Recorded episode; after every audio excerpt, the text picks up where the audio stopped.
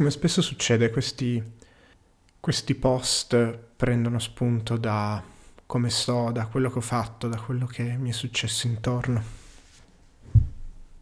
Questo in particolare, questo in particolare parla di Natale.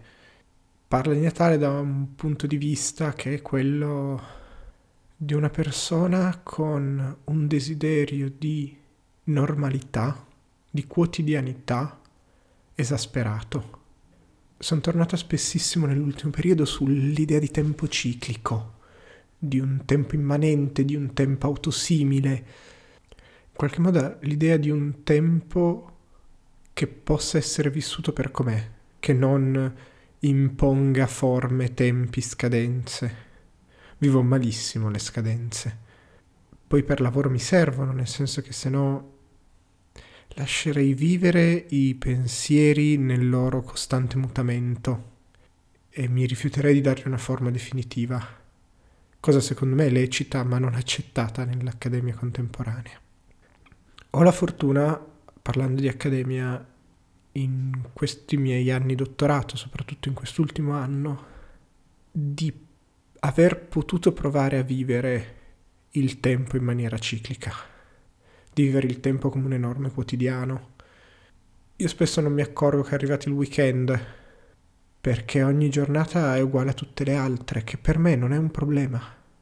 Perché vuol dire che ogni giornata può essere quella in cui lavori 12 ore, può essere quella in cui ne passi 10 a letto oltre le 8 che hai dormito, può essere quella dove stai fuori tutto il giorno a parlare con le amiche, in cui passi la giornata a cucinare, non è importante. Ogni giornata è uguale alla precedente, nel senso che mantiene le stesse possibilità e può assecondare in qualche modo il, il ritmo di quella stessa giornata.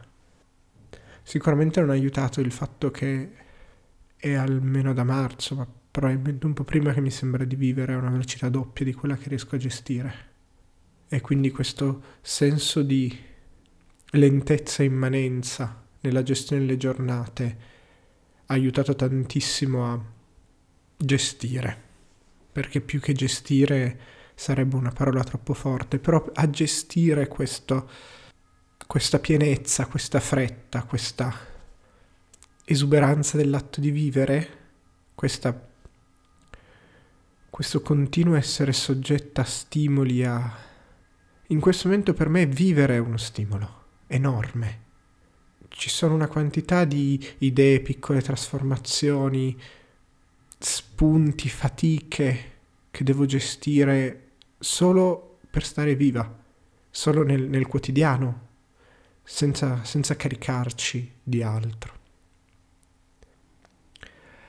E anche per questo, soprattutto per questo, quest'anno ho odiato dicembre, perché ha inevitabilmente rotto quella ciclicità. Un po' perché dicembre dura dieci giorni di meno ma soprattutto perché arrivate a un certo punto le persone hanno molto più da fare, quindi se già è difficile vedersi, organizzare dei momenti di, di, di comunità, di comunione in queste nostre vite pienissime, densissime, dove alla fine vivi quattro ore al giorno, tra le 6 e le 10 di sera se ti va bene, spesso meno. Dicembre è impossibile, perché c'è questa ritualità dell'impegno, la festa di fine anno, la cena. La... Quest'anno ho deciso che non ne organizzavo una, ero troppo stanca. Forse farò qualcosa a gennaio, ma ho passato anni almeno due volte l'anno, prima dell'estate e prima de- della pausa invernale, a provare a organizzare delle cene grandi per vedere un po' di gente e, magari anche chiudere qualche, qualche triangolo della rete sociale, far conoscere amici ed amici. Quest'anno no, sono arrivata troppo stanca. E appunto, in mezzo a questa pienezza, dicembre ti toglie anche la possibilità di rimandare alla settimana dopo. Perché dopo il 10 dicembre c'è il 10 gennaio. È passato un mese. Che non è tanto, in assoluto. Poi, se devo guardare cosa è successo in un mese della mia vita nell'ultimo anno, non mi capacito come sia solo un mese. Però appunto forse anche in parte per l'ansia con cui convivo, quest'idea di una cesura, che, che dopo non c'è qualcosa, c'è un vuoto, è faticosissima da gestire. E questa cosa in piccolo sarà così, cioè è così anche oggi, sarà così anche stasera, nel senso che per n motivi, tra cui appunto la, la fatica, sono stato a trovare nonna il weekend scorso e sono stato via tre giorni, ne ho avuti bisogno di due se non quattro per recuperare. Non, non so perché, ma questa rottura appunto della ciclicità della quotidianità, questo allontanarmi da casa è una fatica in questo momento enorme, per cui mi richiede dopo un sacco di tempo per, per ritrovare una dimensione mia, per rimettere a posto le emozioni, i pensieri. Appunto, oggi è domenica, credo giovedì di aver avuto la prima giornata lucida dopo essere tornata domenica scorsa. L'idea di rimettermi in viaggio per Milano era faticosa, la sola idea. Eliminata l'idea sono già stata meglio.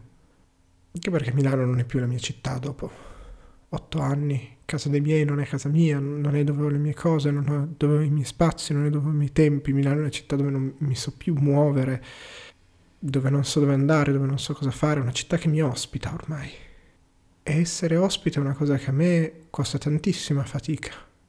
E di nuovo essere ospite rompe quella ciclicità, quell'immanenza, che è il fatto di stare nello stesso posto, nello stesso luogo, dove sai dove sono le cose, sai dove sono le persone, quando puoi sentire quali persone, dove sai dove puoi andare a rifugiarti.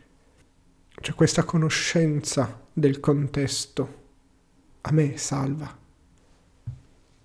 Ecco, in piccolo stasera sarà così.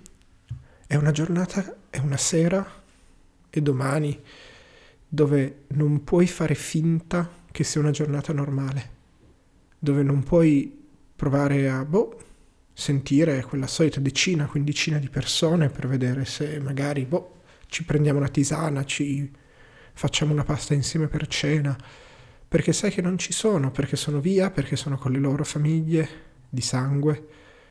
E non, un, non può essere una sera normale. È una sera che necessariamente rompe la ciclicità del tempo e te lo fa pesare, te lo fa pesare un sacco. E in realtà così tutto dicembre. A me la cosa di cercare regali, di dover preparare anche solo da mangiare per il 23, poi spesso appunto facendolo magari portandomi dei semi pronti, eccetera. Io ricordo gli ultimi anni in cui i due o tre giorni prima della cena di Natale erano devastanti. Ero sovraccarica. Perché poi? E non è che in famiglia ci vediamo solo a Natale, in famiglia abbiamo questa roba per cui ogni occasione è buona per organizzare una cena. Un po' più complicato visto che di quattro cugine siamo in quattro città diverse, ma siamo tutte a due ore di treno da Milano, quindi in qualche modo si è sempre fatto. Dall'altra parte, però, io capisco il bisogno di... No, francamente io non capisco il bisogno di Natale, nel senso che mi sembra un'enorme forzatura morale e alle relazioni. Capisco però il bisogno di una pausa invernale, il bisogno di staccare due o tre settimane da lavoro. Lo capisco perché io lo faccio continuamente. In quell'enorme regalo che è questo dottorato, enorme accollo per altre cose, ma enorme legaro sulla gestione del tempo. Io ho settimane in cui sto male, ho settimane in cui riposo. Ed è così. Ed è così perché quella settimana deve essere così. Per stare, per provare a stare in sincrono con i miei tempi emotivi. È chiaro che per un sacco di persone questa cosa non può succedere. Leggevo stamattina la newsletter di Alessandro Saebi, che ogni tanto manda ed è sempre un bellissimo momento di riflessione, in cui vabbè, ragionava sul tema del privilegio, su come forse dobbiamo, ma poi ve la linko e vi consiglio di leggerla perché boh, è un bravo giornalista e non ce ne sono tanti in giro, che forse dobbiamo superare un po' la retorica del privilegio, o meglio, dobbiamo riconoscere cos'è privilegio e cos'è diritto negato. Cioè cosa è ostentazione di status, se vogliamo, cos'è un, una possibilità che alcuni si attribuiscono, ma che nell'attribuirsela lede la vita degli altri, e quello è il privilegio. L'esempio che fa Saebi è avere un jet privato non possiamo avere tutti un jet privato per n motivi. Quindi il fatto che qualcuno se lo conceda è un privilegio. Tornare a casa da soli la sera senza costantemente guardarsi alle spalle non è un privilegio, quello è un diritto negato agli altri, soprattutto alle altre. E questo qui, il, il discorso che fa Sebi e che condivido molto è che in questo modo, questo può essere un modo per spostare la colpa, per uscire dalla retorica della colpa individuale, per riconoscere che se hai qualcosa, e forse è in buona parte quello che cercavo di dire qualche giorno fa registrando un episodio sul su bisogno di risemantizzare la parola borghesia e di evitare il pauperismo. Perché poi alla fine è quello, cioè è riconoscere che non tutto quello che si ha è troppo, che alcune cose ci servono, che possiamo mirare a un benessere diffuso. E io tendo a vivermi, e detta ad alta voce poi ne esce tutta, tutta la tutta la problematicità di ciò. Tendo a vivermi il fatto di avere un lavoro sottopagato, ma che mi permette di stare male e di gestirmi i miei momenti di malessere come un privilegio, come un dono divino incredibile per cui, che poi è una delle, delle dinamiche che porta all'autosfruttamento nell'industria culturale, per cui io sono fortunatissimo ad averlo e va bene così perché è una cosa che non troverei altrove, eccetera, che è probabilmente anche vero, purtroppo. Però è in quel purtroppo che sta la chiave. Dovremmo avere tutti un lavoro che ci permette di stare male. Dovremmo avere tutti un lavoro che ci permette di vivere una vita. Dovremmo avere tutto un lavoro che ci permette di rimanere in sincrono con i nostri tempi emotivi. E un primo passo potrebbe essere quello di non dover lavorare per sopravvivere e rimango convinta che chiunque lavorerebbe facendo magari, come dire, non estraendo valore per terzi, ma ridando valore alla comunità. Io non ho paura di un mondo in cui le persone facciano l'arbitro di calcio, perché questo per, vuol dire permettere a un sacco di ragazzini di giocare, di calcio, di pallavolo, di questo paese sarebbe il calcio, però alle squadre di stare aperte, magari anche con dei costi molto bassi. E lo sport è comunque un'occasione enorme di, di crescita, di socializzazione, di... Perché allora non dovremmo volere un mondo in cui una persona che vuole fare l'arbitro di calcio possa fare l'arbitro di calcio? In cui una persona che vuole scrivere racconti possa scrivere racconti? Poi certo ci sono alcuni lavori necessari, magari non piacevoli, l'esempio tipico è il netturbino, o qualcuno che coltivi e quei lavori continueremo a pagarli e garantiremo a chi fa quei lavori un tenore di vita più alto, perché si prende carico di delle funzioni necessarie alla comunità che la comunità non riesce a gestire da sola. E l'altra cosa è lavorare meno. Se lavorassimo quattro ore al giorno, quattro giorni, tre giorni a settimana, diciamo anche 20 ore a settimana, lavorassimo la metà di quello che si dovrebbe lavorare adesso avremmo un sacco più di tempo. Probabilmente il lavoro sarebbe molto meno oppressivo. È un po' questa io, la società che immagino nel breve. I primi passi, se mi chiedete cosa si fa domani se si fa il governo. Reddito di base riduzione dell'area di lavoro. Boh, di botto, senza senso. Abolizione di tutte le forme precarie contrattuali. Impresa la fanno le aziende. Basta liberi professionisti, basta tutte queste robe. Però per tornare un attimo sul, sul punto. Io capisco la necessità di staccare, ma la vedo come un vulnus della società. La vedo come una società che non ti permette di vivere una quotidianità soddisfacente, che non ti permette in quella quotidianità di avere i tempi di riposo, che non ti permette in quella quotidianità di avere del tempo per te. Cioè la rottura, Sebi usa la parola straordinario rispetto al Natale, e quindi quello che io chiamo tempo ciclico è un tempo ordinario. Io ho paura che questo tempo ordinario, che questo tempo, scusate, straordinario, serva perché il tempo ordinario è una merda. E allora noi dovremmo pretendere un buon tempo ordinario per far venire meno il tempo straordinario. Chiudo su questo con una nota. È un po' di tempo che sto girando su questa cosa da, da inizio mese alla fine, perché appunto dicembre è stato terribile e non vedo l'ora che arrivi gennaio mi chiedevo essenzialmente cosa denta i tempi alla nostra società e sono estremamente convinta che sia la scuola. Tolti pensionati che di fatto realizzano quel sogno di tempo ordinario, la scuola direttamente o indirettamente, tra insegnanti, genitori, ragazzi, determina i tempi di vita di un botto di gente. E le chiusure aziendali, gli orari di ingresso e uscita dal lavoro, eccetera, si organizzano in base ai tempi della scuola. Quindi in qualche modo la, la domanda che mi viene naturale farmi dopo è se noi vogliamo realizzare una società del tempo ciclico, se vuoi una società dell'ordinario, in cui noi vogliamo vivere l'ordinario, vivere l'ordinario significa che se puoi prenderti una settimana di ferie a settembre, a maggio, lo fai. Tra parentesi anche se sono insegnante di scuola. Perché è vero che staccano un mese e mezzo un mese, un mese e mezzo d'estate, ma non hanno possibilità di prendersi ferie durante l'anno, che non è un granché come cosa. Soprattutto se ti piace andare al mare, devi andarci per forza d'agosto con tutto il resto della gente. Mi stavo chiedendo appunto come introdurre del tempo ordinario a scuola e non ho davvero una risposta.